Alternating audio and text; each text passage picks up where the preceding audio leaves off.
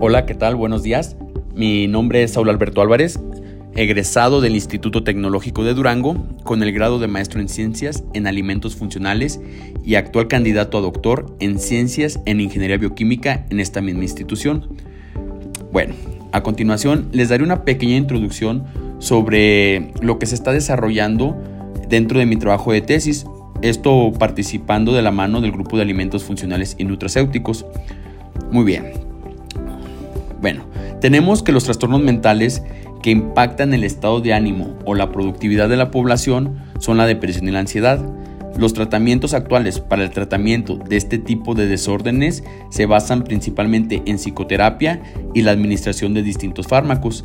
Estos últimos buscan controlar los niveles de neurotransmisores del grupo de las monoaminas en el cerebro, siendo los inhibidores de la recaptación de serotonina la primera elección, esto por su baja toxicidad y su amplio rango terapéutico. Los tratamientos terapéuticos que se utilizan en poblaciones que padecen ansiedad y depresión han este, desarrollado diferentes efectos secundarios. Esto ha ocasionado que un alto porcentaje de las personas tengan un desapego eh, y esto conlleve al padecimiento de recaídas. Por esto, el empleo de matrices herbales para la elaboración de distintos productos como coadyuvante de las psicoterapias que puedan ser utilizadas en el tratamiento de los desórdenes mentales ha sido valorado en los últimos dos años. Entre las diversas aplicaciones de matrices herbales, las relacionadas con la salud y el bienestar de la población son las de mayor diversidad.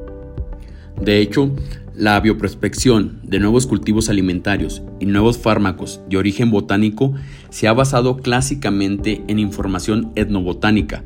Por lo tanto, el conocimiento etnobotánico podría utilizarse para identificar aplicaciones potenciales de matrices comestibles que lleguen a formar parte de la etnoflora presente en los distintos ecosistemas.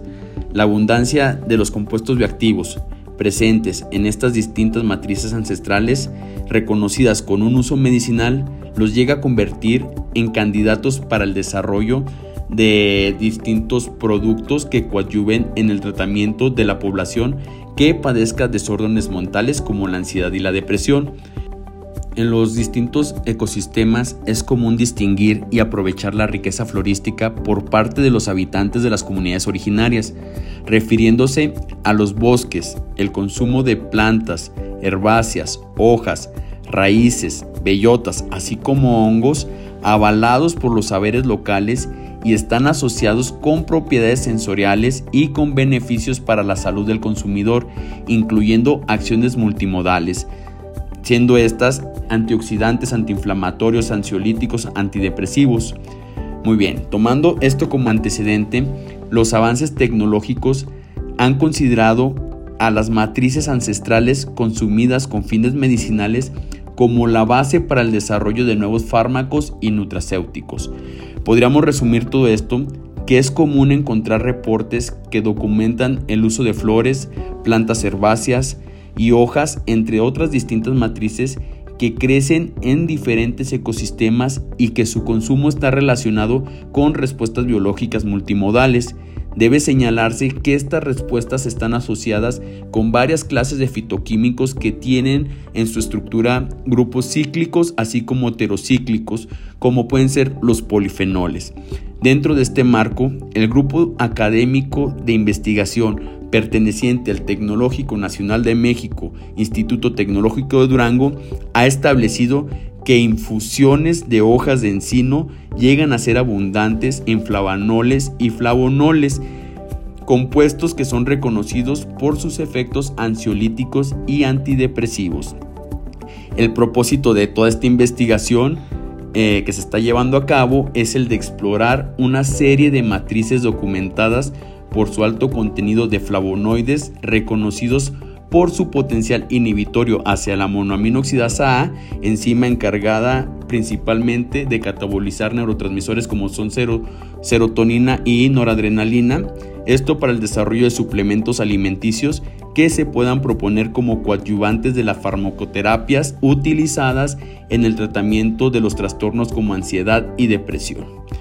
Entre las perspectivas seguidas en el rescate de los saberes ancestrales que promuevan la salud y que sustenten el uso de estas matrices con efectos medicinales, está en primer lugar demostrar su eficacia y seguridad garantizando la no promoción de efectos adversos.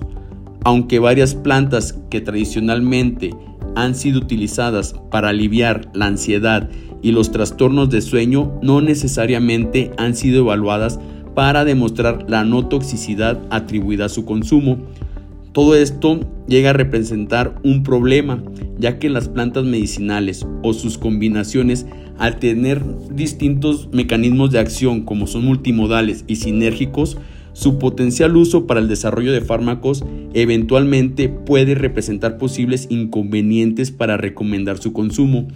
Es así que resulta conveniente acotar que hasta ahora existen pocos estudios que demuestren la bioequivalencia entre entidades químicas obtenidas a partir de productos naturales o extractos botánicos ricos en compuestos bioactivos, lo que impide proponerlos como fármacos convencionales viables. Dentro de todo este marco se resalta que cada vez hay más pruebas que relacionan los problemas de salud mental con los cambios en los hábitos alimentarios. El conocimiento tradicional de matrices ancestrales comestibles tiene características únicas en diferentes ecosistemas. Sin embargo, el conocimiento de prácticas ancestrales con fines nutricionales y medicinales se está perdiendo en muchas regiones del mundo. Estas prácticas culturales que tradicionalmente se transmiten de generación en generación involucran diferentes aspectos e incluyen la comprensión de las partes comestibles que pueden brindar efectos nutricionales o medicinales. La ciencia contemporánea está hoy en día brindando la oportunidad de comprender los beneficios de las matrices alimentarias ancestrales que pocas veces han sido utilizadas para diversificar la actividad económica de los habitantes de comunidades vulnerables.